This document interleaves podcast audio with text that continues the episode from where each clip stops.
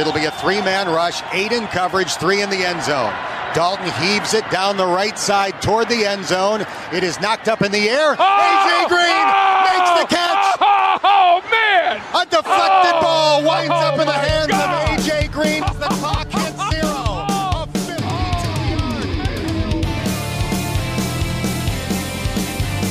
A 22-year-old Tony Pike waits for the snap, has the football, short drop, lobs one down the sideline for Binns. He's got it! Touchdown! Touchdown! Touchdown! And a high fly ball way back in center field. It is out right here. A grand slam home run for Joey Votto. And this one belongs to the Reds. Your shirt on? Last I checked, I did. Yes, why? Now a steal by Gary Clark and a breakaway to the Reds for a thunderous tomahawk jam. Get you one, big fella. And a strike for Bertoni, and the magical moment belongs to Leonardo Bertoni. He opens the FC Cincinnati account with a goal in the 14th minute. Yeah, double dip on the ice cream cone.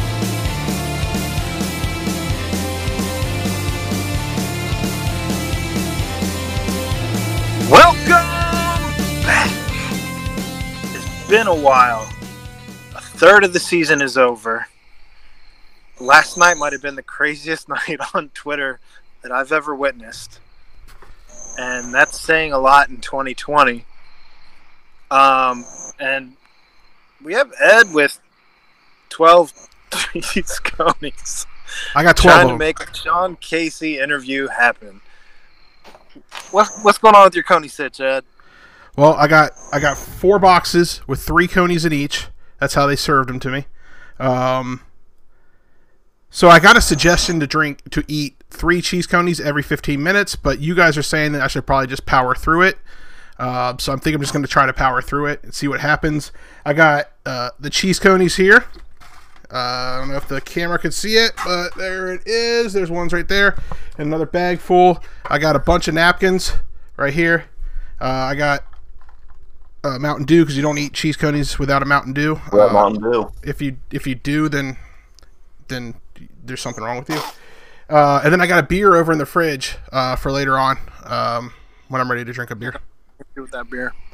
So, what? Tony's, do you think you'll actually get down before you have to go to the beer? 2? 8? He's not touching that beer. I'll bet you won't get not a chance. No shot on the beer. No shot. There's no way he's getting to that beer. You don't think I'm going to get to the beer? No way. Once you crush these 12 conies, if you don't stand up and Conor McGregor strut across the screen, it doesn't count. We'll never see it because he hasn't figured out how to do this video. I also have a camera here that I'm going to use to videotape the whole thing.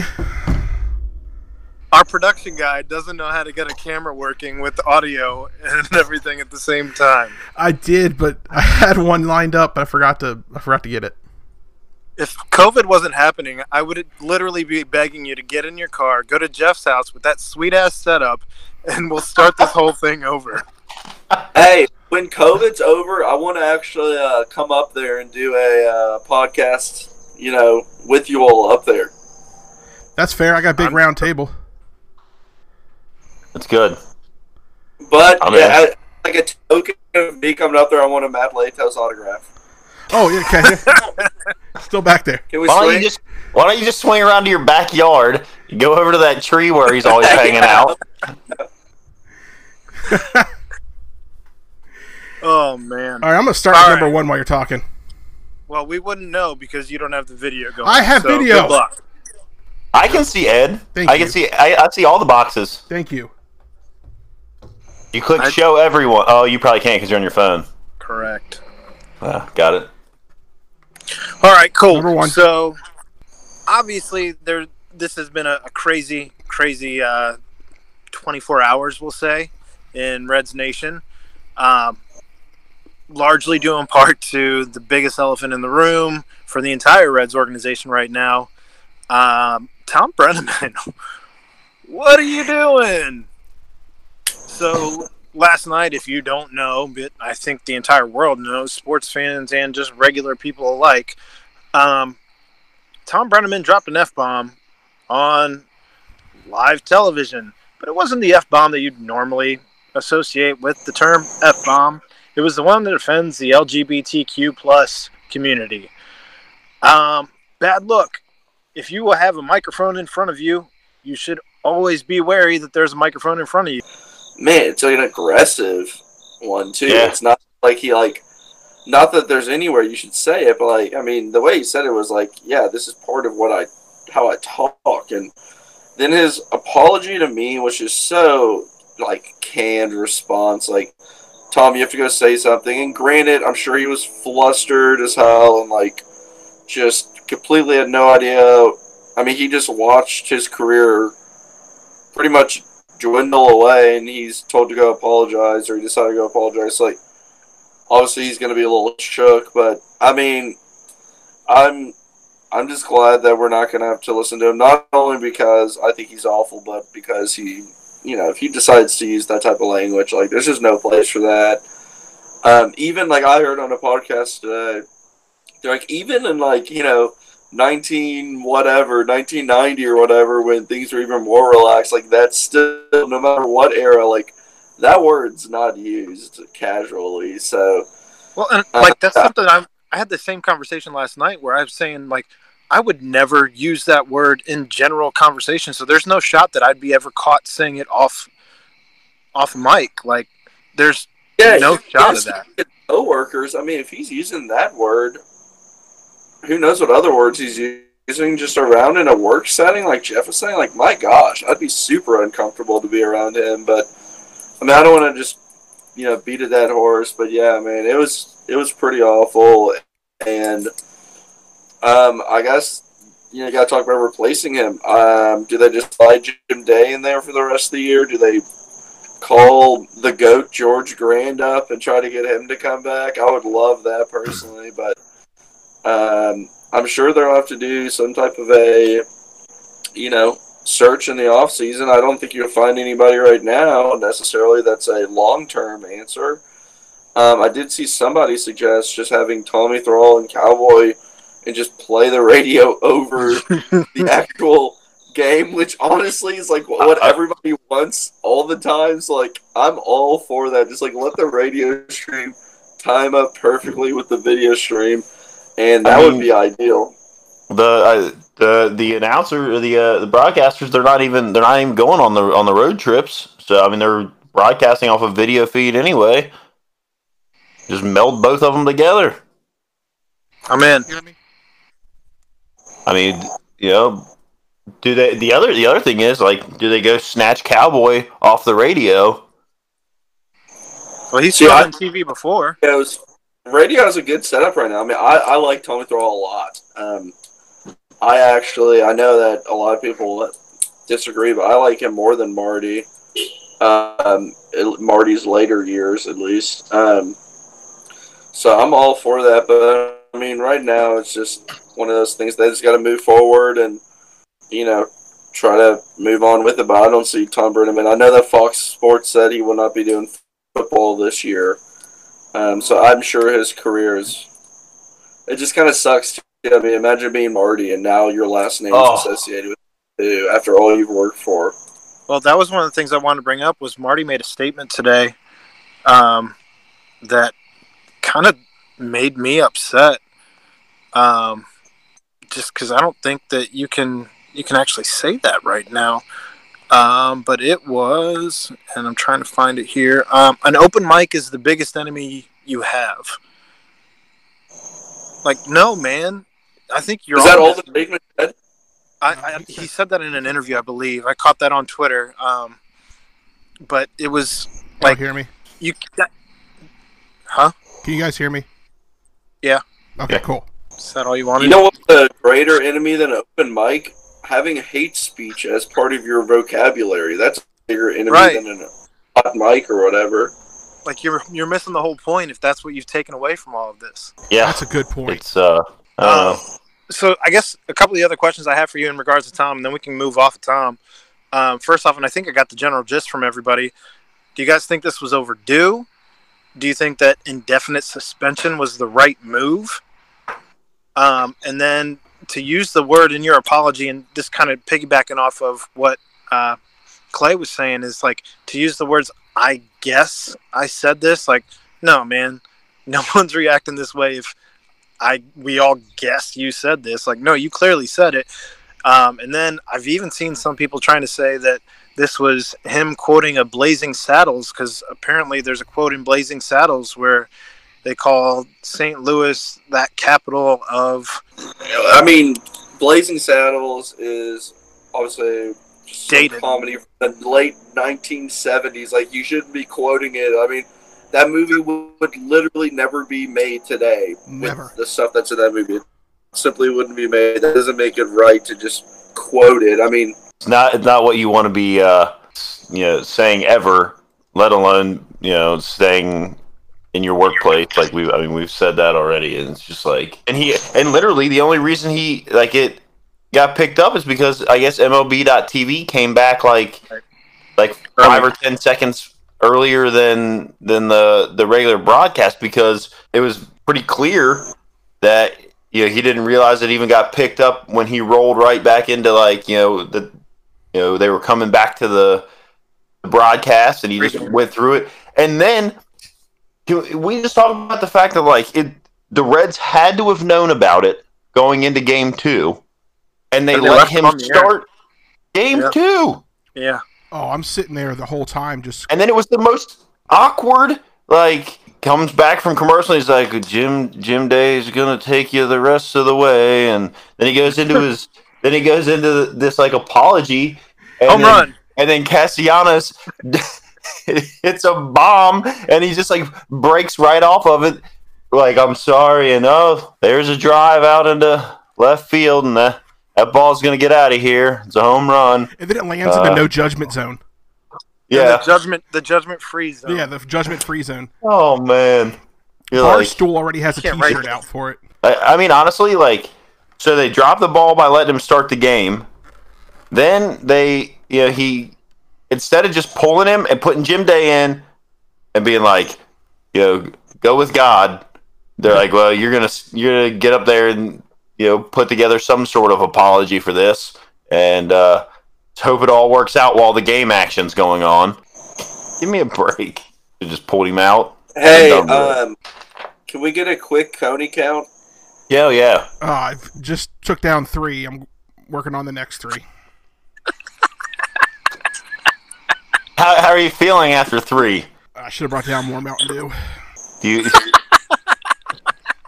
you feel like this is an opponent that you're going to be able to conquer here after the first quarter? No shot. I don't know. When I was eating that third one, I was getting a little worried about myself, but we'll see what happens. Also, I think my microphone is coming out. A lot riding on it for the, that's a big guest to bring on. You don't want to let Aaron down. You don't want to let the people down. I'm not trying to let anybody down. You can't let the mayor down, that's for sure. Is this microphone? Oh, there we go. We're working again. All right. Yeah, I'm not trying to let anybody down. We heard you. Okay, well, it wasn't picking up very well on the screen, so I apologize. So I guess the last thing, and again, not wanting to beat this dead horse, was it definitely suspended the right move? Yes. Yes. Right off the bat, saying suspension, initially, and then, I guess they got to, just buy themselves time to actually figure out what, I guess they... have more time to kind of figure out what to do, but I mean, if I'm the Reds, I'm firing them. But at least they suspended him right off the bat instead of not doing anything, which is what I was afraid would happen. Is they won't say anything until today or not today, this weekend or so. Wait some period of time. But I mean, suspending him off the bat, hopefully firing him is what I think is the right move. I'm just glad that they didn't do anything.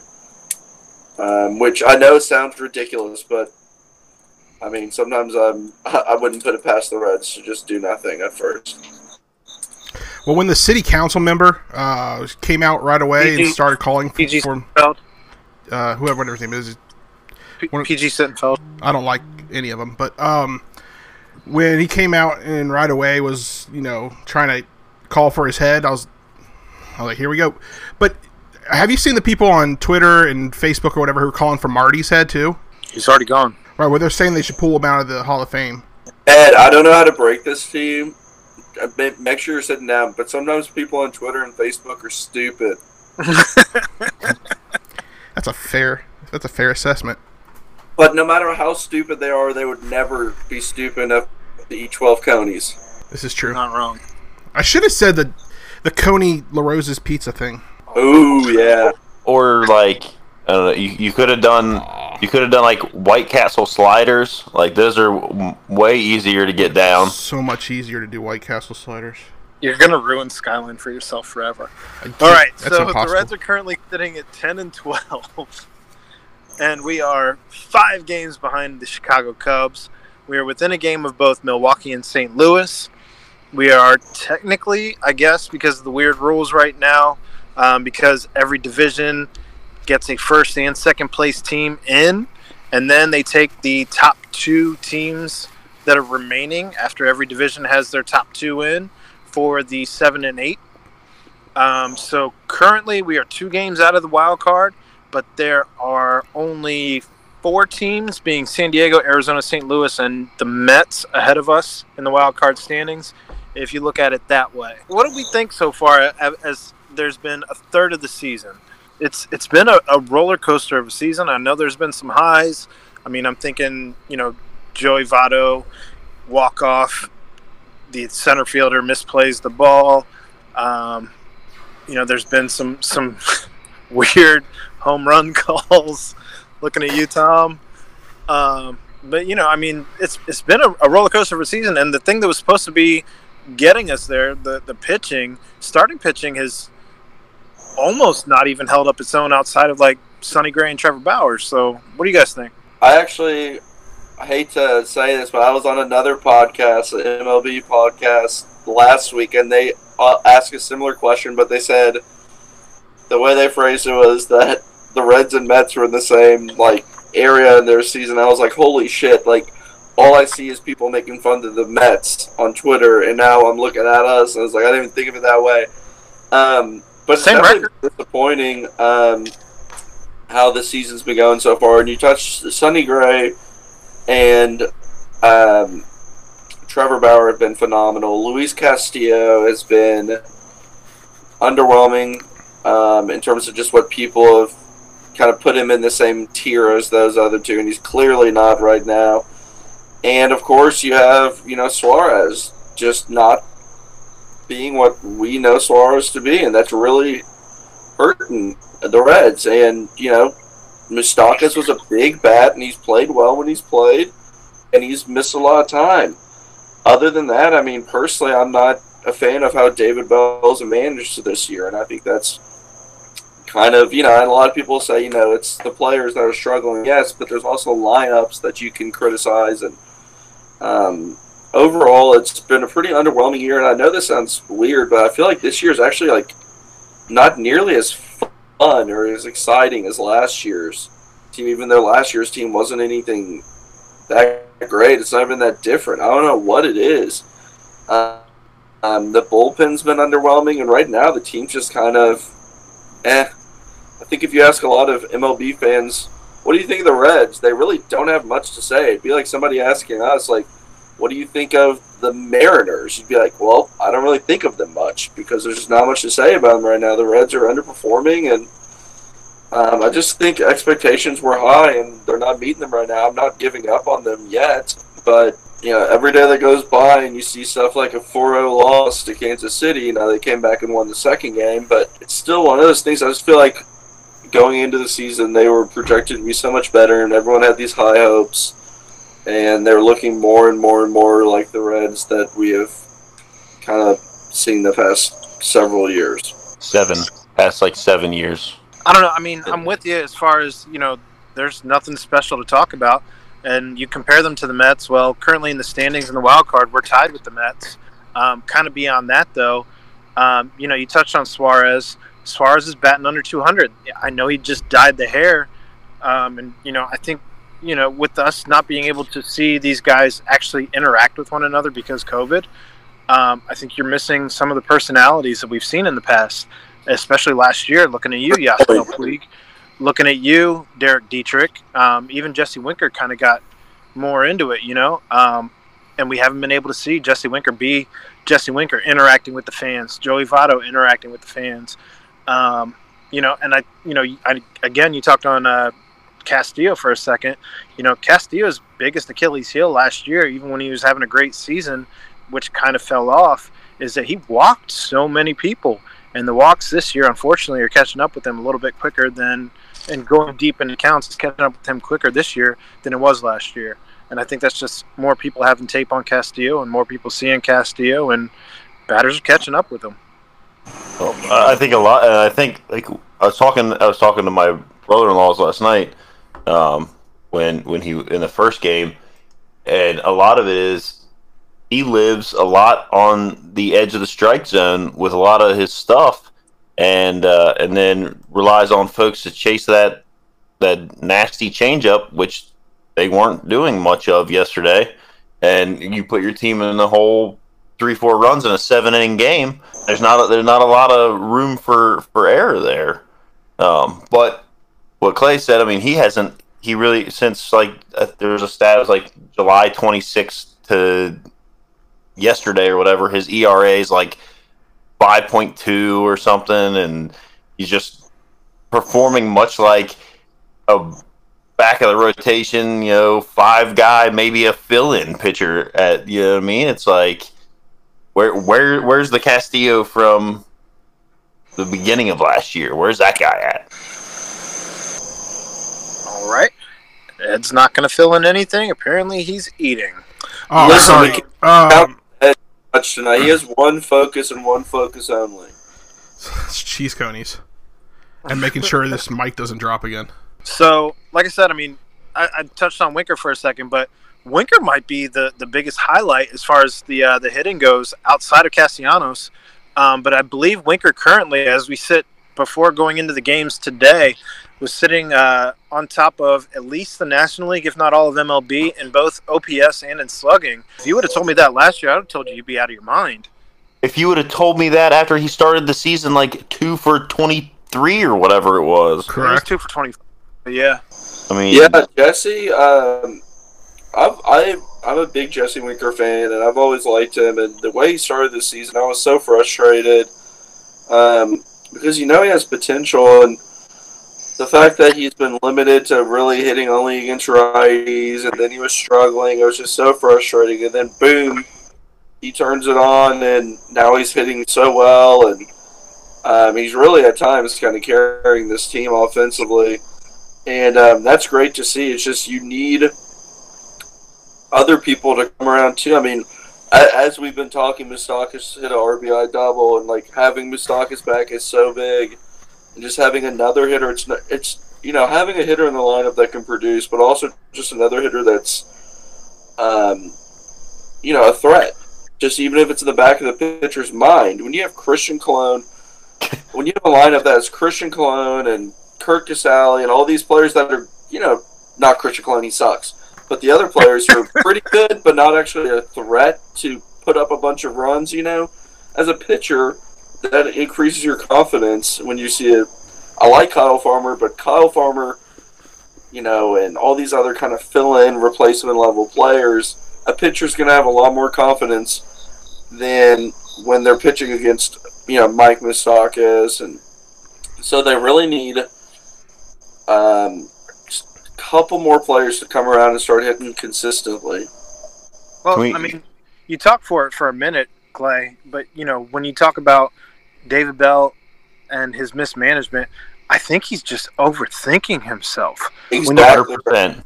When you do things like substitute, who was it? I want to say it was Jankowski that he brought in, yes, or Joey Votto the other day, and then he was stuck with having to put Christian Colon in a game. And then you have the biggest at-bat of the game being on Christian Colon instead of Joey Votto, all for a pinch run. You got to wonder what the hell you're doing. Like, Christian Colon honestly had no business on this roster, if you asked me. But here he was. If you had to play, he was going to be a dark horse candidate for MVP. I did have a tweet. I went back, and Jeff and I went back and checked myself because I do expose myself on Twitter about bad tweets and players. I'm not afraid to do that. And I did say Christian Colon was a good veteran depth, which I'm glad I said it that way, meaning he should be in the minors and absolutely needed. That's okay. Instead of a dark horse MVP. But I did, for whatever reason this year, every time I tweet something poor about a player, they've hit a home run. I tweeted something bad about Jesse Winker the day before he started this streak. I wrote an article about the catcher situation. Next game, Tucker hits a home run. Tweeted about how Matt Kemp had more home runs than Suarez. Then he hit a home run. I'm like, geez, I just need to start tweeting shit about players nonstop. Well, I mean, at this point, Winker's got to be an everyday guy, right? He's no longer a platoon guy. He's no longer a platoon guy. He's literally an everyday guy. Castellanos, also an everyday guy. Like, right. There shouldn't be an argument on this. And yet, here you are tinkering with things. You have a DH spot even this year, and you have Josh Van Meter tonight starting in the DH spot when you have guys sitting like a Shogo, like, I mean, Senzel's obviously on the IL now, but I still don't know that Senzel would be in the game even with that DH spot tonight because David Bell, again, just outthinks himself. Yeah, I think with David Bell, like, I understand the righty-lefty and substitution, and that works when you have players that are the caliber that are similar to each other. So if you want to substitute a good player for another good player, but saying I had this discussion on Twitter, somebody saying, you know, I mentioned that I thought Shogo should have been in a lineup earlier in the year against a lefty, and they were like, well, it's a lefty-lefty matchup. I'm like, left-handed hitting Shogo Akiyama I like more than right-handed hitting Christian Colon. I don't care if it's a lefty-lefty matchup. I think Christian Colon, you know, or you know, take any player that is light years lower caliber, all because they're right-handed doesn't make them better. They may have a better matchup, you know, in the idea of a righty-lefty matchup. But Colon doesn't even hit lefties good. I'm just shitting on Christian Colon at this point, but he's gone. But no, he's not. I don't want Brasco. Well, yeah, you know why, Jeff? Because he's good veteran depth, okay? He cleared waivers. Nobody wanted him? The former World Series hero? He cleared waivers. He went back to Prasco, and David Bell is working on a way to get him back in that dugout. Get out of here. Don't say that. It's actually crazy. Christian Colon's going to replace David Bell's manager. Well, there you go. Good veteran depth. It's a solid move. It's a solid move. What's the Tony update here, Ed, as we're segueing segments? I was just going to say, I looked over at Ed, and he sat back and took the biggest deep breath I have ever seen Ed take, closed his eyes, looked up at the heavens. He's only halfway. He's not going to only be halfway. I put down number 5. That's it, Ed? That's it? I'm sorry. Ed's going to pop tonight. I need water. I texted my wife and asked her to bring me down some water. Ed's going to start sweating, and the only thing that beer is going to be good for is pouring it over his head. I've heard of the meat sweats, but what about the meat sauce sweats? It's real. He's pushed his hat back up. I don't know if you guys can see him, but he's pushed his hat back up to expose his hairline. And my COVID hair. COVID hair. Speaking of Ed and his weird looks. Has anyone seen his cutout? Yes. Oh, my cardboard cutout? I'm actually working on contacting the Cincinnati Reds to purchase Ed's cutout from them for $300. You have to contact me. I get that cardboard cutout at the end of the year. That's what you think. I'm going to have it. Can we talk about that for a second? So they send me an email with where my cardboard cutout's sitting, it's section 131, I think, 131, 132. Row O, seat 524. Row O, seat number 6. I got a great shot of Joey Votto. And then they say, here's a link to see your photo or your cardboard cutout. And they send me a picture of, like, from the dugout, basically, shot up towards the stands. And you, like, I have to zoom in 12 times zoom to actually find me and it's all grainy and everything. So luckily I got a buddy at the ballpark, and he went and took a picture of it for me. Ed, yeah. I want to make a proposal here. If Trevor Bauer strikes out 5 additional batters, and there is the Budweiser beer, no, we get beer. The Cincinnati beer, would you, if I bought a case of that beer, would you trade me your cutout for a case of that beer? I don't think so. Damn. It was an anniversary gift. I can't just do that. I understand. Otherwise, I might, yeah. What am I going to do with a cardboard cutout of myself? You're going to hang it on the wall next to your Matt Latos autograph. That's what's going to happen. We're having a garage sale tomorrow. I'm trying to get rid of that. He's going to end up putting it in the red seat, stadium seats that he bought and has in the basement. Oh, yeah. Forgot about that. I could do that. So, moving on to Reds pitching. I know we talked earlier about like the highs being Trevor Bauer, Sonny Gray, some other guys that I think are worth talking about as well. Sims, Lucas Sims has been a pleasant surprise. Thornburg the other day, another pleasant surprise. Antone's been a pleasant surprise. And then we already talked about, you know, some of the lows this season being Luis Castillo, but we also neglected to mention Disco and how he's not been good at all. Miley has been not good. Lorenzen, I don't know who the hell he even is. I don't recognize him. I know he bulked up, but I'm not really sure what's going on there. Is Cody Reed a failed project? And what really can this bullpen do to salvage the season?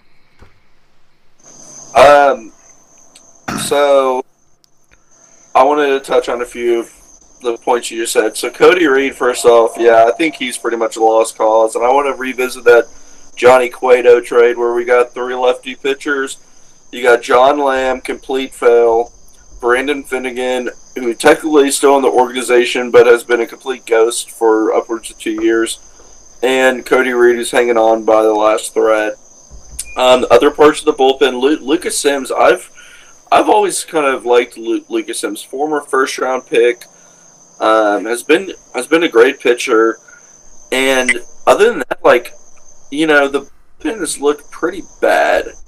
Amir Garrett's had moments, and it seems like everybody has had a good outing here and there, even the pitchers that are bad, just to try to focus on something good here.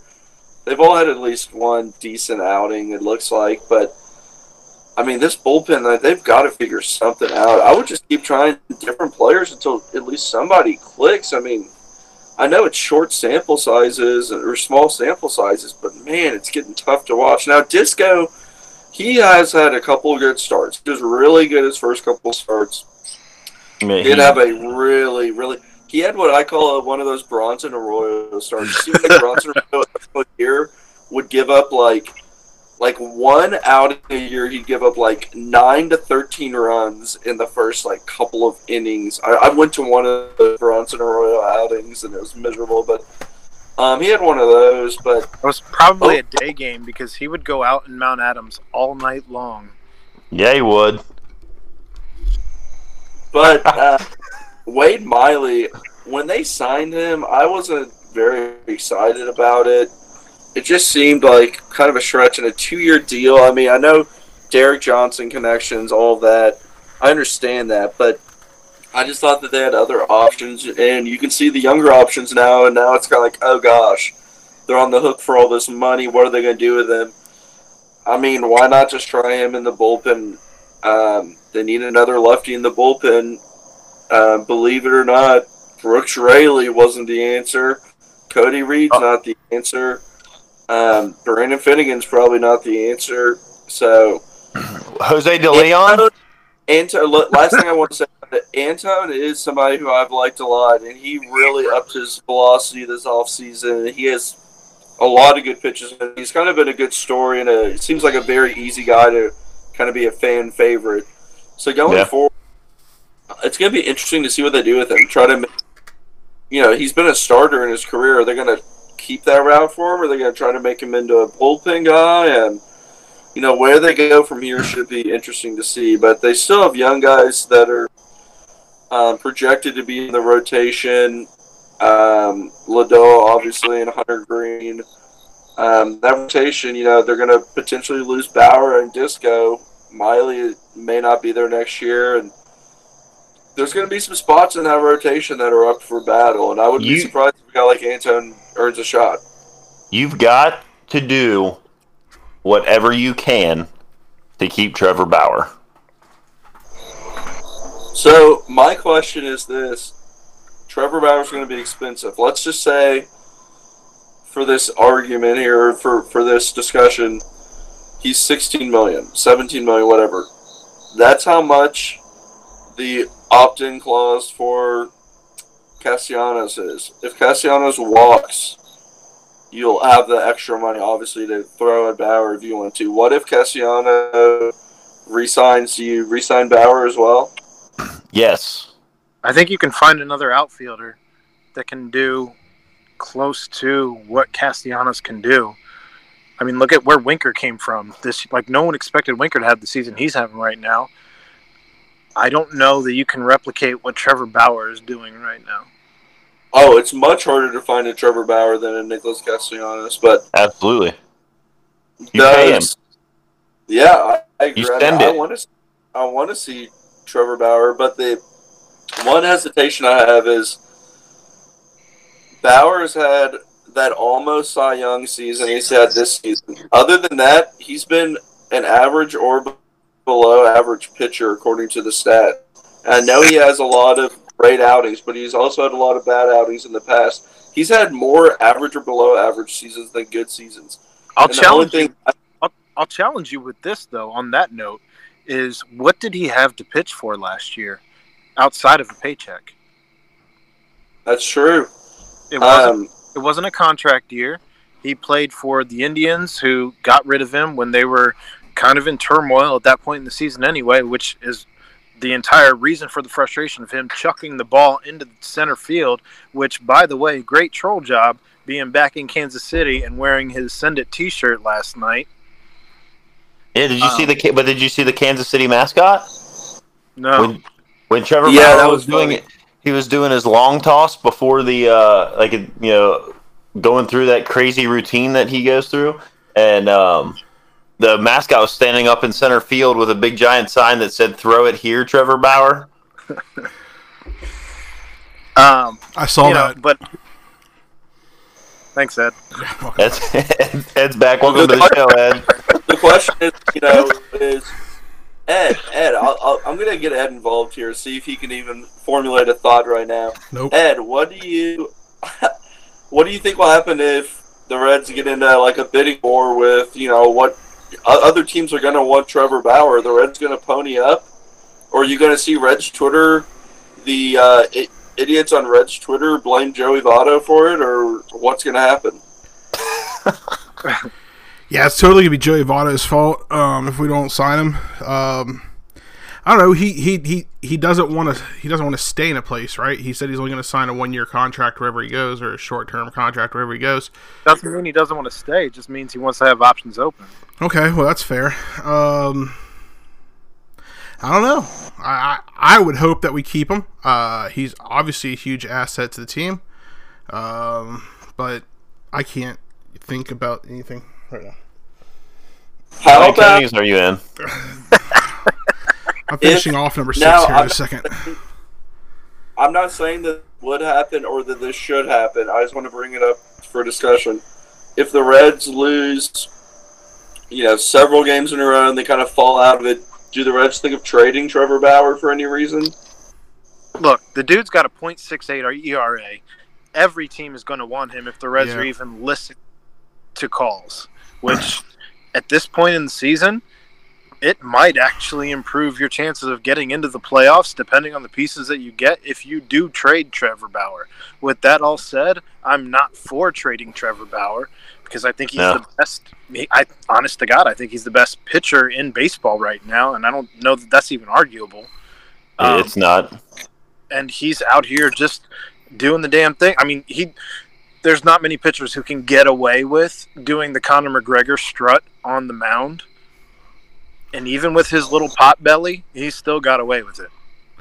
Let me just tell you this. My brother-in-law sent me a screenshot from MLB TV today.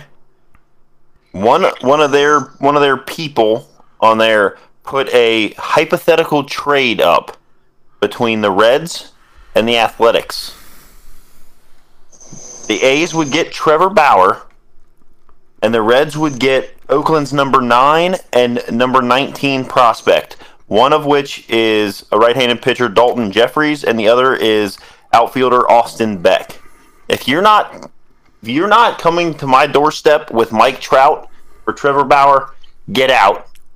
Well, I mean, that's ridiculous. I get it, but that's what I'm saying. Like, what? Well, the trade deadline this year is so weird because even in a rental market, typical trade deadline, you don't get many players for long, and I understand why you.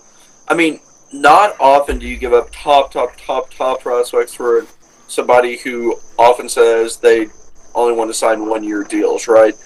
So I get the idea of where they wouldn't make a proposal that would be higher, but I agree, Jeff. I'm not taking that shit. I don't want the Athletics. If we wanted the Athletics 9 overall prospect, we got that last year with James or whatever his name is, and then that outfielder that we traded or Tanner Roark for. Was that last year?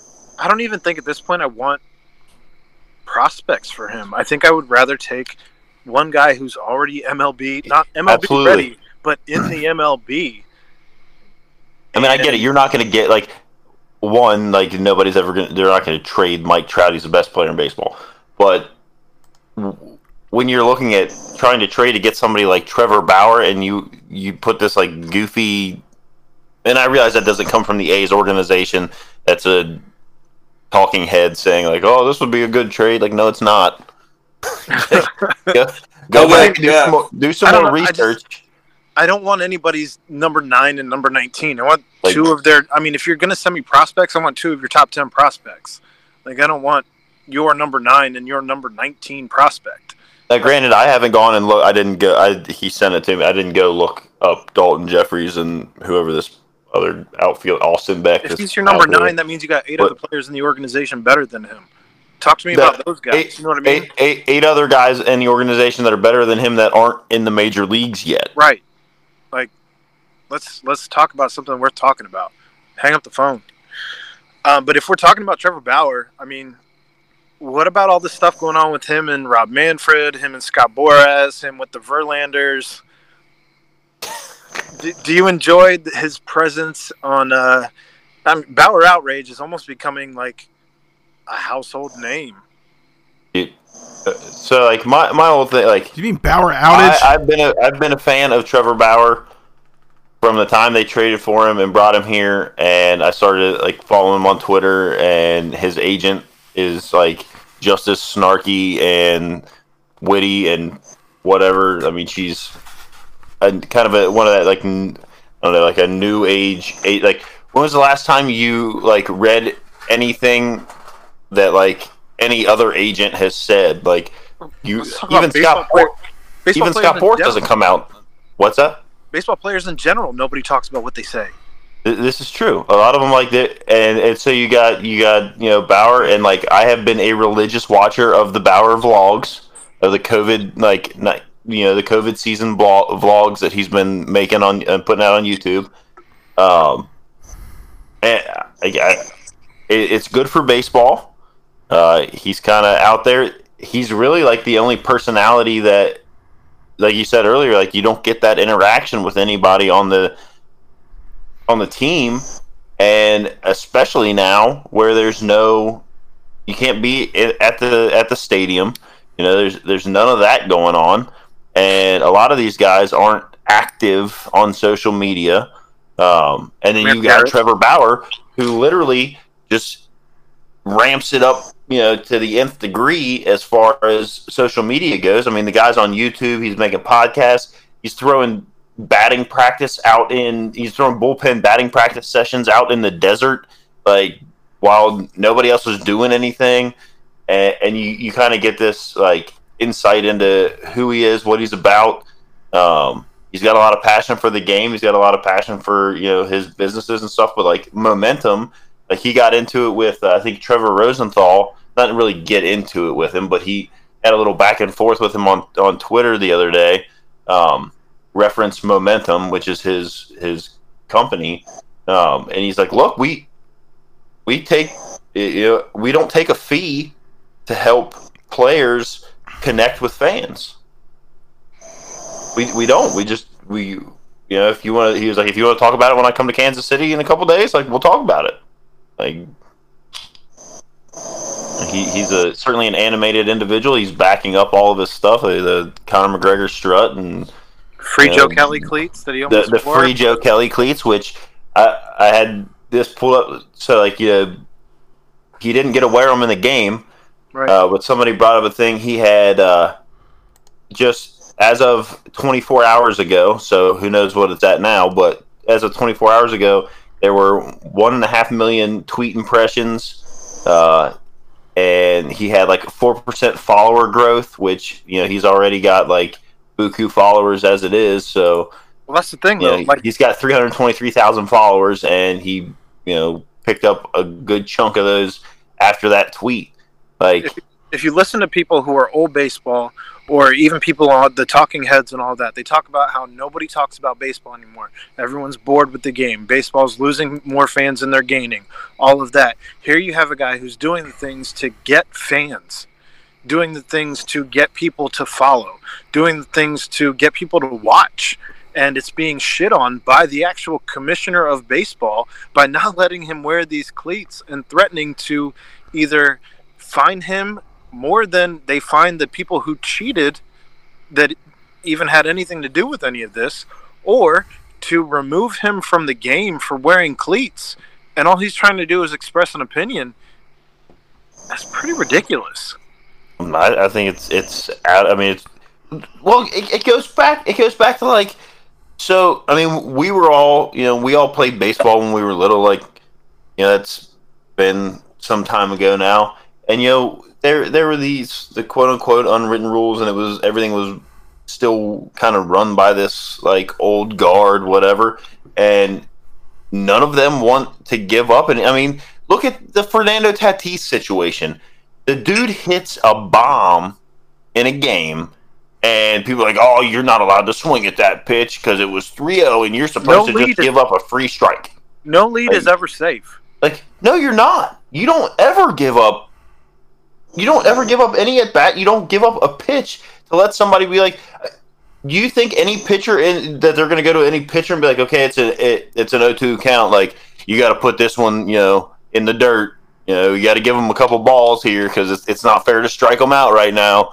Like, no. Yeah, well, that's because Chris Woodward's a coward. And if I was Tatis, I would have just said, sorry, Chris Woodward, I'm 21 years old, but my career's already double what yours ever was. Like, I'm not going to listen to you. And then who's his coach? Jace Tingler? He's up there like, oh, we're going to have a talk with him. Like, no. He should have never had to apologize. The fact that he had Cry Me a River as his walk-up music was fantastic. And then he stole third base like the next day when they were up like 6 runs again or something. And then they hit a couple more grand slams. Like... Hey, the Padres are fun as hell to watch. I like watching the Padres. I mean, they've got some good young talent. But I feel like that's who we could have been, and we decided that we didn't want to go the route of having personalities on our team. Yeah, I mean, they got rid of, like, well, I mean, you have the biggest person. I mean, like, Trevor Bauer is, but that's about what you got. I mean, you don't have Dietrich, like, putting on a beekeeper suit this year. You don't, You don't have Puig out there licking baseball bats and acting a fool out there. I mean, the guys last year, even though we weren't winning, I feel like they were at least having fun, and they were fun to watch, and that, like, the fans played off of it and all that. You had how many players dyed their hair, like when Puig was doing it, and I know Suarez just recently re-dyed his hair back, if I'm not mistaken. Yeah, blonde. Yes, and obviously his bats come alive because of it. We'll Thom see mentioned if that's, it last night on the show.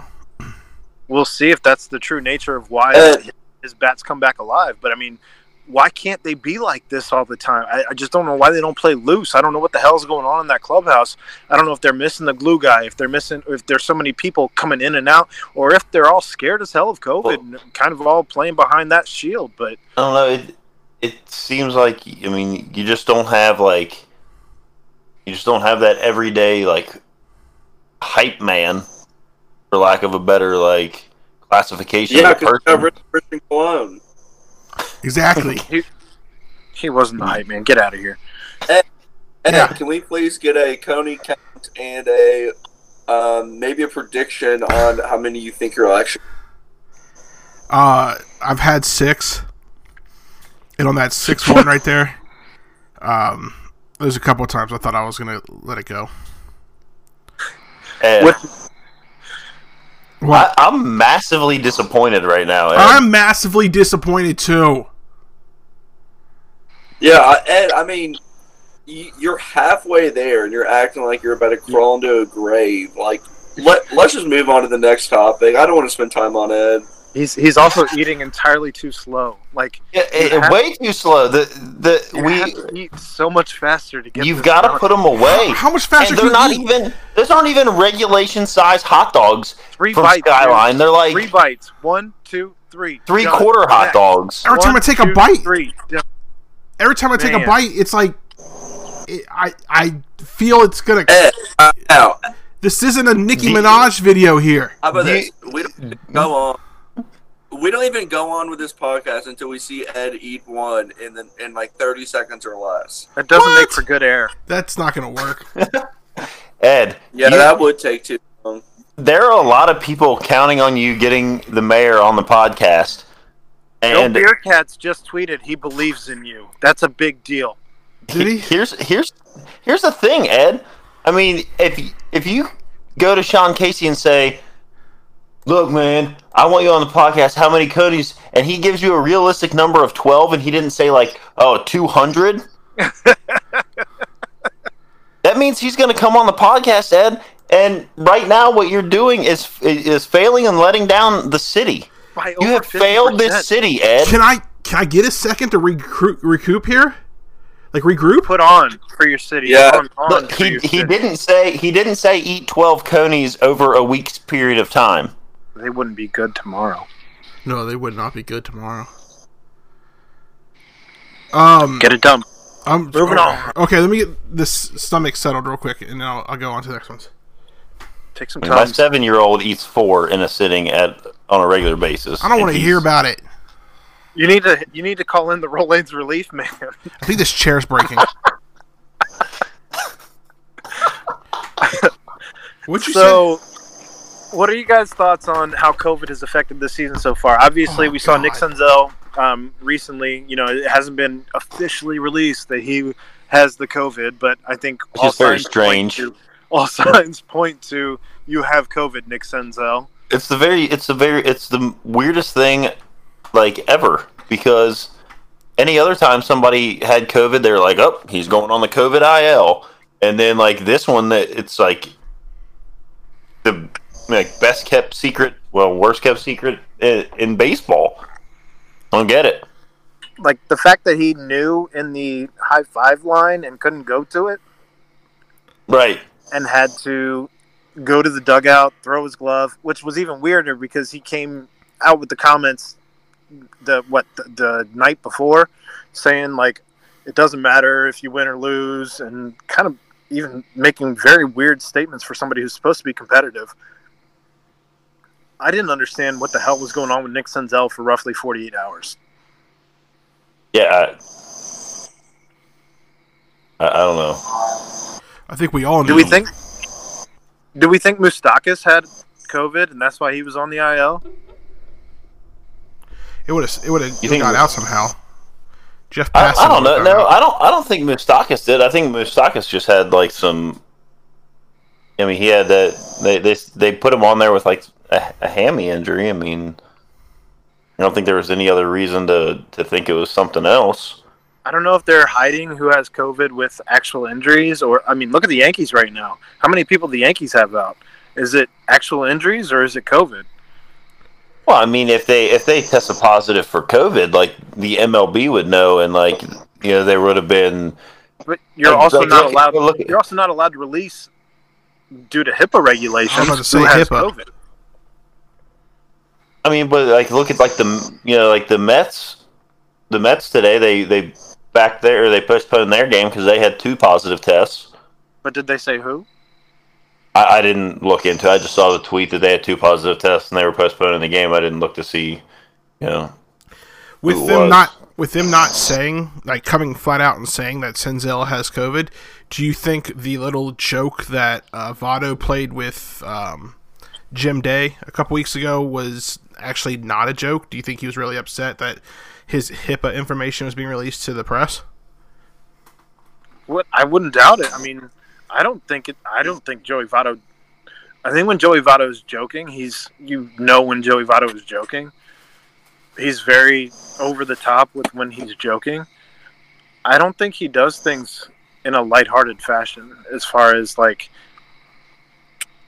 and I don't, you know what I mean? Does that make sense? I think. Yeah. No, I see where you're going with it. I don't think it's passive aggressive. That's what I'm trying to say. Right, yeah. When you look at COVID and the season, and you look at the way different teams have like handled it, like so, the Reds had those couple tests or whatever here and there at the beginning. I guess Matt Davidson's test ended up being a false positive or something, whatever. But the Reds played several games without big name guys. And, you know, clearly affected the team and probably some results. And then you've got the Cardinals who basically just shut down for, you know, 2.5 weeks or whatever it's been. Same with the Marlins. And like, but even the Marlins came back, like, I feel like quicker than, like, you know, the Cardinals. It was like they shut down, like, oh, we're not. And I get it. You can't just, like, go the taxi squad and bring guys in if there's contact tracing and everybody's been like hugging or whatever, and you know you got to shut it down or whatever. But the Cardinals just, okay, we're gonna stop here and we're gonna wait till everybody's healthy again and then we're gonna keep playing. You got the Reds who had guys out and had to play games without some of their top guys. You've had other teams that have had, you know, whatever, I guess a test here or there where they've had to quarantine or not play with some of their guys. It's like, what do you do at the end of the year when this team's played 10 games less than this team and their winning percentages put them above them? But, you know, if they played all the games out, like, what would it have been? Like, I get it. It's a kind of a moving target that you're trying to hit here with this season. And to be honest, I'm just happy. I know, like, the last time we had the roundtable and we just talked about, like, I just want to watch baseball. Like, I do just want to watch baseball. Like, I guess if, you know, credit for trying, and let's see if we can get through this. I mean, they've gotten it off better than I thought they were going to get it off. So, especially without playing inside a bubble. Exactly. Well, and I just don't understand why the commissioner is more worried about what's on your cleats in writing than they are about players actually high-fiving. Like, these were rules that were put into place, not just made up on the fly because you saw a hashtag on some cleats and a picture you didn't agree with as the commissioner because it hurt your feelings, as opposed to players actually high-fiving after home runs that you put into the rules. Don't do it. Well, then you got, like, fights breaking out on fields and stuff, right? And like, I mean, that. I don't know. Yeah, I think I've seen a lot of. Obviously, you can't do the same thing that the NBA has done with a bubble or. Well, you could have, but they that was the initial plan, but they changed the whole plan because they got made fun of. You know, you got the NBA's got a bubble. The NHL, I think, isn't. Are they? Is the NHL in a bubble? Yes. They're doing a bubble.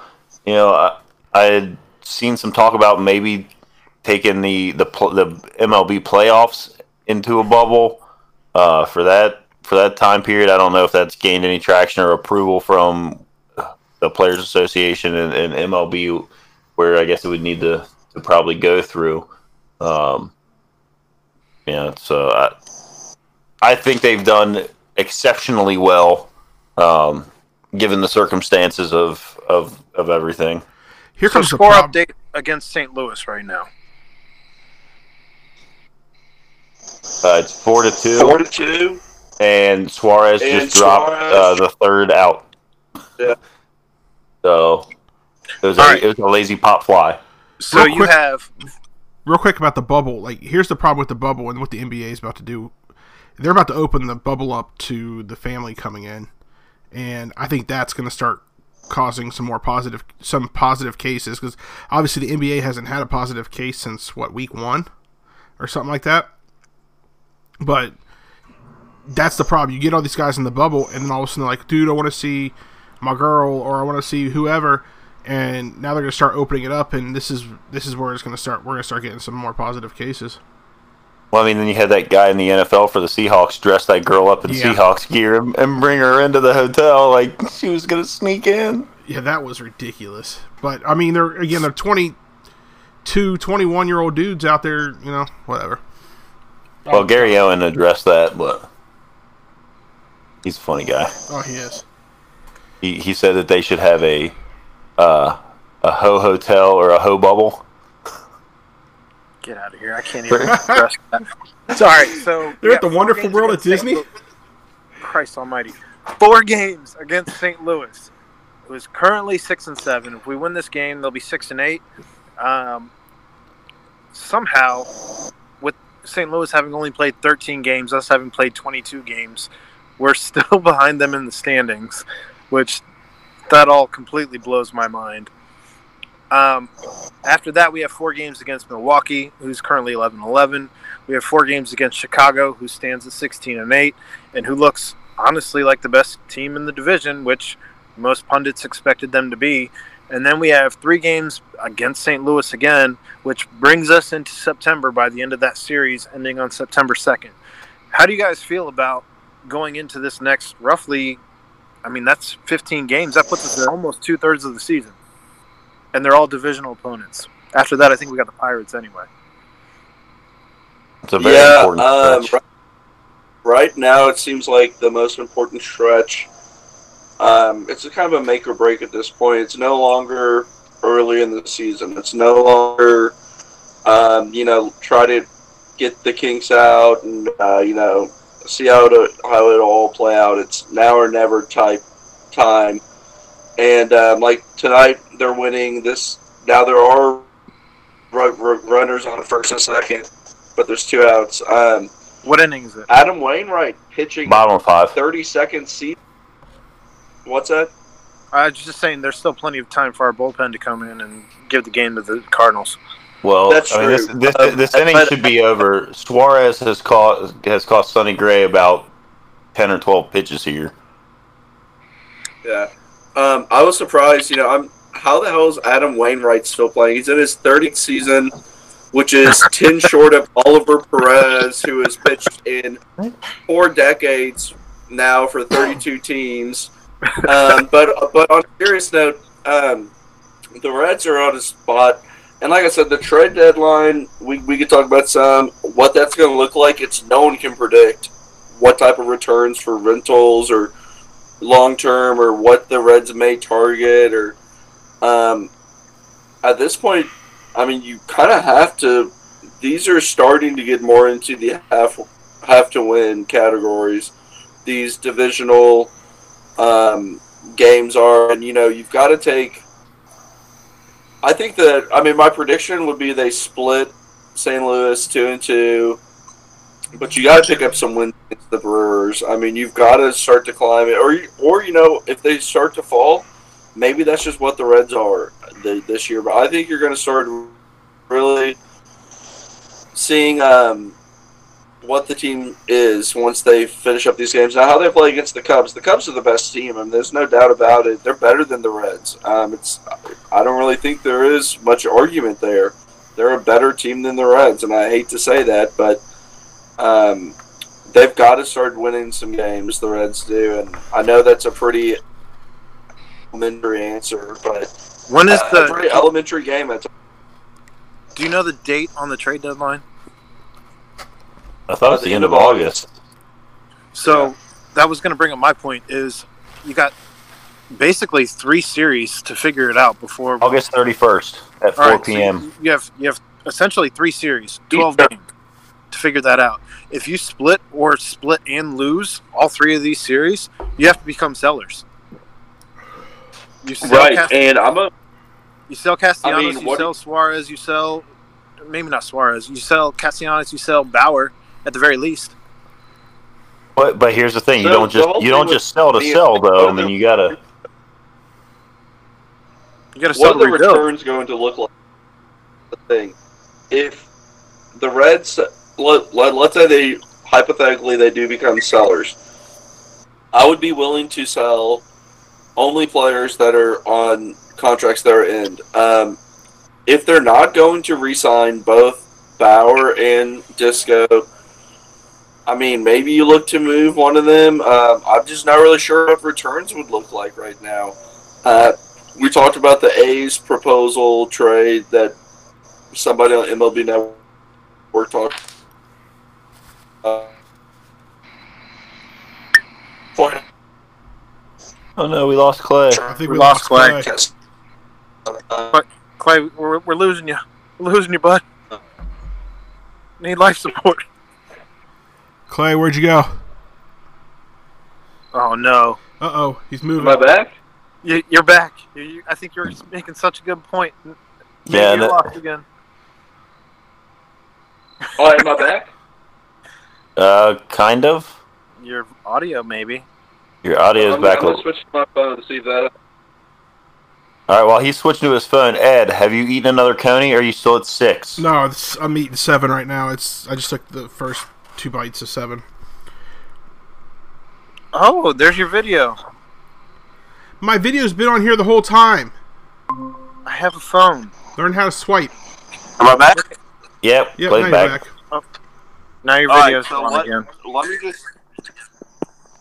Let me just finish my thought real quick, then I'll go on to you all. But I'm not selling Castellanos. I don't even care at this point. I think the chance that he could opt in, even though I don't think he would, I'm not selling him. I would trade Disco if somebody's out there that wants Disco, because I don't think the Reds will bring him back, especially if they want to bring Bauer back. I don't think you bring both back. I don't think that's going to happen. Other than that, I mean, who do the Reds really have that another team will say, yeah, let me give the Reds something that they could build with, or something of value. I'm not talking about mining. I'm not talking about trading Galvis for somebody's number 22 prospect. I'm not talking about that. I mean, like, what actual moves do the Reds have to trade? And I don't see anybody on the trade block right now for this rental or anything like that. To counter your point, like, with the way Castellanos' contract is set up, if you trade him to a team he wants to be at, you're kind of in a good place as far as that goes. And the fact that COVID happened and that nobody had fans in the stands, nobody's going to have money to throw at these big free agents that they had a year ago. Like, that's not going to be a thing that they had last offseason. So right, to get a better contract than he currently has, I don't think exists currently. Right, so my thing is, Castellanos is the guy in Cincinnati right now. He is he's pretty much the guy that everyone loves having him on the team. He's hitting bombs. He's kind of the focal point of the team right now. That if that's what he wants to be, why not just opt into your contract? If the thing is you won't make more money on the open market, I think that he would make more money than that. I think it's $16 million a year. I think somebody would potentially give him more if he wanted to opt out. But that is a good point that he could go to a team. But I'm not sure. He's kind of he's not as open as some players are about. I don't think he's come out and been like, yeah, this is exactly where I want to be. This is where, I want to be a Cincinnati Red for the next 4 years or whatever. But yeah, like who else? All right, besides let's say besides Bauer and Castellanos, are there any other players that the Reds you all would want to see them move? Well, I mean, if you're trying to rebuild for next year, it'd start the whole process over again if you're really trying to do it. It would take a complete rebuild. Like, if you're giving up on both those guys, you're going to have to start moving pieces. And I'm talking Amir Garrett. I'm talking. But you're talking a total deconstruction of the team. If you can't do it this year, basically down to pick a couple guys to build around. The problem with that is you're still going to have to build around Joey Votto's contract, which is what it is. I mean, it's big. I guess my point is, if you can't do it this year with quote going all in, and you're not going to make a move to be a buyer, then you're not going to be a buyer. You're not going all in. You're just telling the fans what they want to hear, and it's all lip service. Dick Williams said something the other day, like, you know, we're gonna. I don't know how what he phrased it as, but it was basically like, you know, we're gonna, you know, pay attention to the market come the trade deadline. And it was like, well, I mean, like, what? And to his credit, I mean, they have done, you know, better than I think than past, you know, the past 7 years. They made some moves. Some things haven't panned out. I mean, you know, you signed Shogo, and it was kind of with the hopes that he could come in here and, you know, slap the ball around a little bit. But again, thinking he would be Ichiro is a little ambitious, but if you're spending money on him, why isn't he in the daily lineup? Well, that's because David Bell wanted to get Christian Colon's bats. I mean, like, rightfully so. I don't know, Jeff, if you know this, but he was a World Series hero, as has been mentioned before in the broadcast. Veteran depth, I get it. By everybody's favorite homophobic, you know, broadcaster. I've heard Tom say that. How do we kick Clay Snowden off the Google Meet? I know who's going to be hanging out in Clay's backyard next. No one's going to know what his face looks like. True.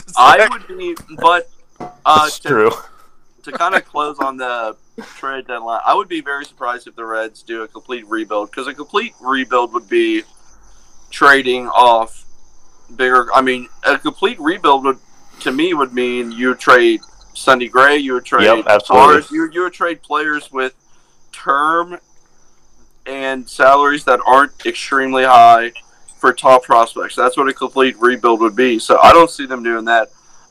I think my prediction for a trade deadline move would be trading, you know, more minor pieces. You know, somebody like a Lucas Sims, or, you know, some smaller Antone, pieces like that are still good young players that teams are. I don't really know if there's going to be any blockbuster type deadline moves this year. It's kind of just impossible to predict what the deadline's going to look like. Well, because no team wants to take on any contracts right now. At the end of the day, like, teams are trying to unload contracts. I mean, you say that, but then, like, Mookie Betts just signs, like... But Boston let him go. Well, that's true. The next curse. Fair enough. I mean, they let him go. That dude has been, like... It's Boston. Like, I still don't understand what Boston's even doing. Well, they're not good. They got rid of their best player.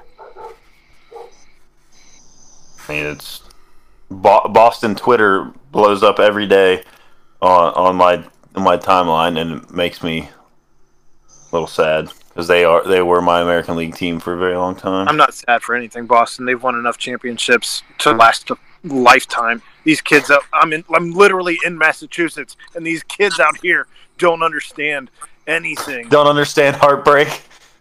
True heartbreak. What? Okay, so who's your all's American League team that you like to follow this year? The Sox. Who? The White Sox. Yeah, they're fun to follow. I'm gonna be honest. Like, I haven't really followed anybody other than the Reds in this very strange season. I mean, I've kind of, like, you know, like, especially because, you know, they play, like, every day, with the way that they're doing it. So it's like I kind of cut out my little time to watch the Reds, and I just look in. I don't have, you know, I mean, I'm not trying to like follow like the daily. Yeah. You know, I'm not anywhere near where I'm at with Cincinnati teams or anything like that, especially now that football camps have opened up and all that. But I mean, if I'm looking to see what scores are going on, I'm checking to see what the White Sox did because they put together some pieces in the offseason, and just kind of curious. But Edwin Encarnacion, Reds legend. Oh, I liked it. I like him. Me too. Do you think he'll get to 500 home runs? He needs like 70 home runs to get to 500. If he doesn't, I blame it on this COVID season because he's been, like, ripping off, like, what, like 30, 40 home run seasons for the last... Why the hell would you blame it on COVID when you can just blame it on Joey Votto, like what every other Reds fan does with everything? Oh, yeah, that's true. Ed is struggling. His head is in his hands. Is that at the end of 7 or at the end of 8? I hope 8. Oh, God. 11. How many? It was 7. You've got 5 to go, Ed. 8 too slow, man. I'm sorry. Ed, just cram one down real quick, no matter how much it hurts. Just 2 bites, just to say you at least... If you don't get to double digits, that's all. 2 bites. Everybody knows the rules. Let's go. I feel so bad for you right now, Ed. I feel like I'm letting everybody down. Well, you need stand up, do some stretches, you know. Oh God. Work some of that obstruction down a little bit, the lower portions of the stomach, and get a couple more conies in. Also, this chair is breaking. Well, hey, Aaron, I'm not sure what other topics you have. I don't want to. I know we're probably getting close to the end, but if we have time, I want to just kind of touch on. I wrote an article about this, and I want to hear your all's opinions on just like the Reds catchers and the situation there with the Reds. Kind of what I wrote was, you know what Kirk Casali and Tucker Barnhart are, and they're not going to be anything more than that. And they're serviceable, but Tyler Stephenson, why not give him a shot, man? I mean, I just don't see how. Defensively, I know it will be a lot different. I know that would be a struggle, but, I mean, come on. I want to see Tyler Stephenson get some play. I don't understand what the holdup is, to be completely honest. Like, you can – Casali – Tucker at least gives you a glove. Casali catches what? 1 pitcher currently on the roster, if I'm not mistaken, on a regular basis?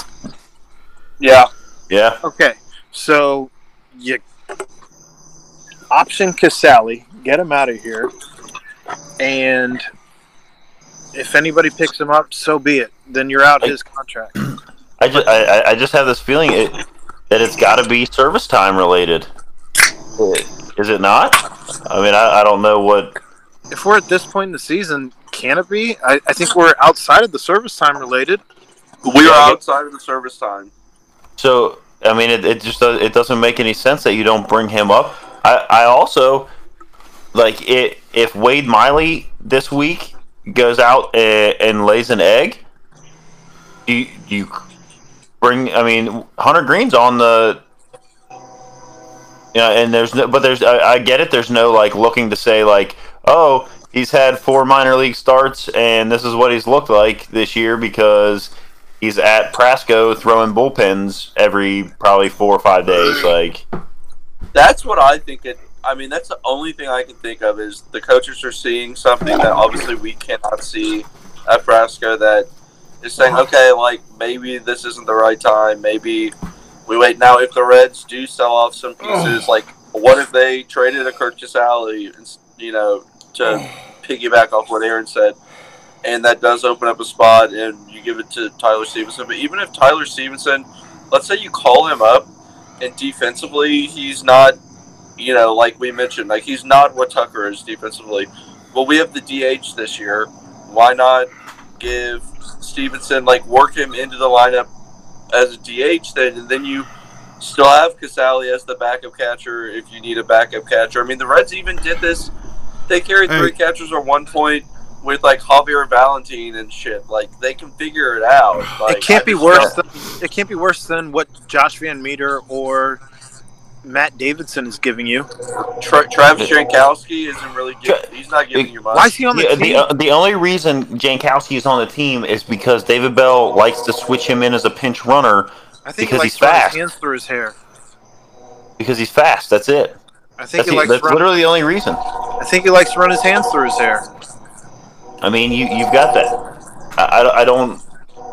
I think we all agree it's not making a lot of sense. And like I said, I think the only explanation is there aren't minor league games going on, so you can't say like, oh, you know, Hunter Green just went out and, you know, he's thrown 3 games where he's only given up 4 hits, and, you know, he's struck out like 8 guys a game, and, you know, he's looking really good, so we bring him up.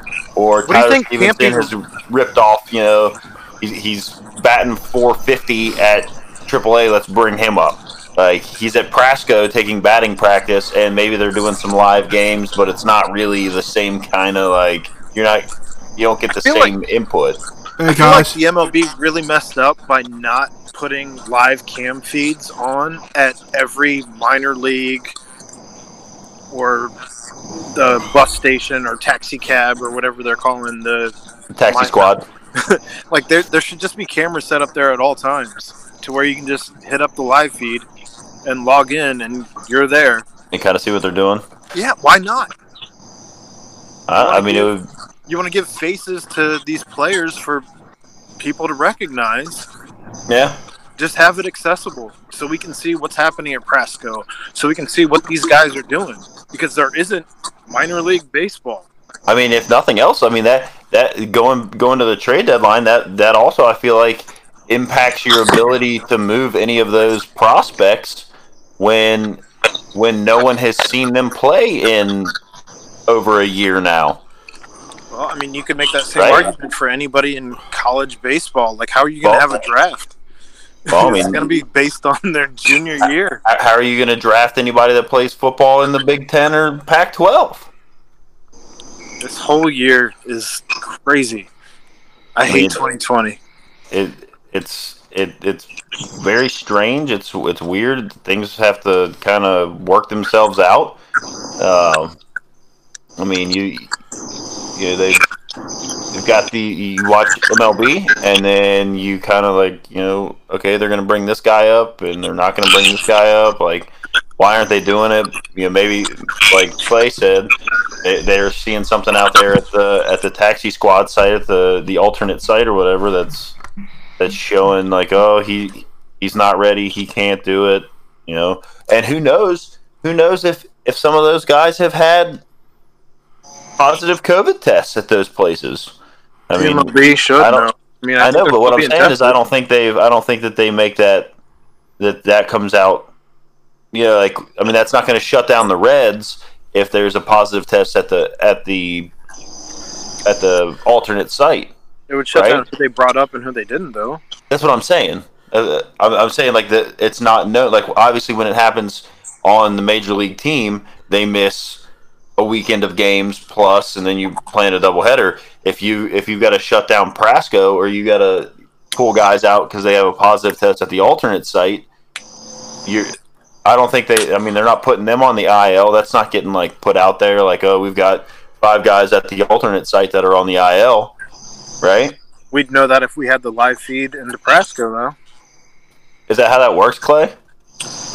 Yeah, I mean, I think so. Now, Aaron, you were talking about the live feed. I mean, We're talking about the MLB, the same organization that blacks out games for, like, everybody that tries to watch. And you're talking about just a team or organization that doesn't really make their sport accessible, easy to follow and love as a kid or anything. You know what I mean? Like, I mean, this is a much deeper and longer discussion than just putting up a live feed. I mean, these people are just money hungry, really, is what it breaks down to. But so charge me $5 for the live feed in. Charge me $10 for the whole off season, or for the whole 2020 season, to have a live feed in. Like, that's another way that you could make money. Like, I don't know. It's Heck, I guess I didn't realize how like widespread these like blackouts are until now, when like people are tweeting about it like, oh, I live in southern Tennessee and for whatever reason my area is blacked out for the Cincinnati market, and you know, I don't have a baseball team within 3 hours of me, so why am I getting blacked out of the Cincinnati market? Like, I guess I didn't understand how widespread. Like, I understand like me being blacked out of Cincinnati games, like the way they do it. I think it's stupid, but you know, the way they do it, I get it. It's anyone who technically gets the Fox Sports Ohio broadcast. The cable provider provides Fox Sports Ohio. Like, I would subscribe every year to the MLB TV app if I could watch Reds games via that app, regardless of where that game is being played and regardless of where I'm at. If you're paying, you know, $150 for that subscription, you should. Like, I mean, that's set up for people that live in California that are like, you know, transplants, or in Florida that are transplants, wherever. If you're, you know, on the other side of the country from where your team is at, that's what that's for. And it's like, it's the most ridiculous thing I've ever. What's even more ridiculous is the people who find out after the fact and can't get their refund. Yeah. Hey. Yeah. Are you at 10? No, you guys have been talking such great baseball talk that I don't think you caught it. Huh? That you finished. No, I just threw up number 8. That means you've got room for number 9, 10, 11, and 12. Right? To get them down, Ed. Sean Casey is going to be disappointed. Hey, Jeff, can we get a Reds score update? It is 4-2 in the middle of the 7th, and Castellanos is actually arguing with the umpire right now. Why? Puke and rally. Let's see, 4 runs, 6 hits for the Reds right now, 2 runs, 4 hits, 2 errors for the Cardinals. Middle of the 7th. Aaron, do we have any other topics that we needed to go over? I mean, Ed's supposed to do this all on camera, and I'm hesitant to stop the podcast before. I've been taking video of each one. Are you done? Oh no! Do you think he's gonna accept the puke and rally? I think if you puke and rally and you own it instead of like, oh, I puked, I'm done. Oh God! He's never eating. There you go. There goes number 9 down the hatch. That's what I love to see, Ed. Nope. I think. Yep. Chew it up, Ed. Chew it up. There you go. I think this is the first time Jeff's been more into the. Oh, that's a puke. Oh, that was a good one, Ed. Oh my God. That's a puke. Oh. Ed, I think you've got to give it the college try on all of them. I can't even keep them down anymore. I mean, oh God! Your best bet here, you know, is to let Sean know that you've let him and the city of Cincinnati down. You let Aaron down. You let Clay down. Clay's pounding a beer now because he's first apologized to Skyline. And you should apologize to Skyline. You should first apologize to Skyline. And then think about all the people that donated, Ed. Yeah, Ed, I want my money back, you crook. I don't think yours ever came through. I gave you $10. Oh, okay, maybe it did. You know, don't try to drag my name over $10 in your efforts to chow down some Skyline like a toddler. Is it your? Unreal. Is yours the one? 7-year-old son could do 12. Did you have Matt Latos submit that $10? Is that what I saw on there? What? I said, you have Matt Latos submit that $10? Is that what I saw on there? Matt Latos blew all of his money. He doesn't have $10 to just give to somebody who can't even eat 12 conies. But Matt Latos wearing lingerie did donate $10. All right, we're not getting into that. I don't want that image. Let's go back to Aaron at the very beginning of this when Ed said, oh, I think I should probably eat 3 every 15 minutes. And the consensus was, that's a horrible idea. You got to crush them. And instead, Ed has eaten, what now, 7 because you threw, well, no, like 6.5 because you threw, or 7.5 because you threw up 1.5 conies? No, he probably threw up all of them. No, it wasn't that bad. It wasn't that bad. I think it's the onions. I think it's the onions, for real. Oh, now we're coming up with excuses. Sean Casey's going to be so disappointed in us. I think Sean Casey's going to find room in his heart to understand that I did my best. He's the mayor of Cincinnati. I don't know if he can accept this. It's like giving a key to the city to somebody who didn't finish the Boston Pig Marathon, or the Flying Pig Marathon. What's the Boston Pig Marathon? I made up 2 things at the same time. Don't mind me. You've been spending too much time there. I'm in Massachusetts. I'm very confused. Oh, God. All right, guys. Well, hey, I'm going to have to bounce from here because of my disappointment in Ed. I don't even know if I can support this anymore. He's throwing up. I think this is where we all amicably part ways, except for Ed, who has to record whatever's left. Yeah, Ed has to do this solo until he finishes all of them. We'll see what happens. Can we also talk real quick just to see if when they allow fans back in the stands at the Reds game, if that happens, can we get like a group night out at the Reds game? I'm in. If they let us. If COVID ever ceases to be a thing and fans in the stands is ever allowed again. All right. Aaron may he may never make it back from Massachusetts. Actually. It's true. He's gonna get beat up by a bunch of little kids carrying around championship trophies. They're still wearing. There's a greater chance of Aaron running into Mark Wahlberg than Ed finishing the conies. You're not wrong. I hate you all. See, and right there is where you know Ed wasn't in it 100%. I just gave up. Oh, he gave up. I didn't give up. I threw up. I can't keep him down. I can't keep any more down. It was like when he missed that block and caused me to break my ankle, and then my wife had to yell at me for months, and then ban me from playing football with Ed ever again. You're not the first injury that ever happened on the field with us.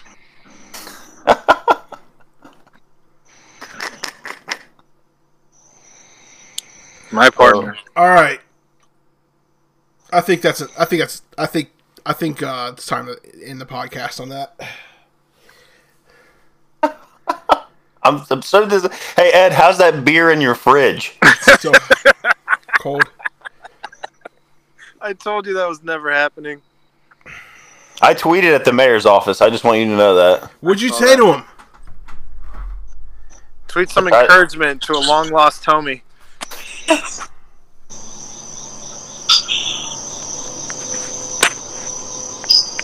I got nothing. Crickets. That's what that literally sounded like. Oh, look at that. 4 straight games with a grand slam for the Padres. They just hit another one. All right. Well, for Ed, I'm Aaron. We're out. Sean Casey, please find mercy on my soul.